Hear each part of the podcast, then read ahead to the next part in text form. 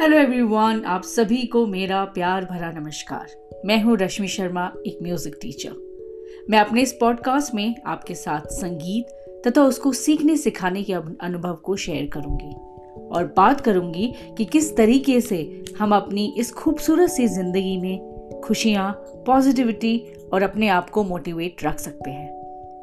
तो I hope आप सभी मेरे इस पॉडकास्ट को सुनना पसंद करेंगे। धन्यवाद।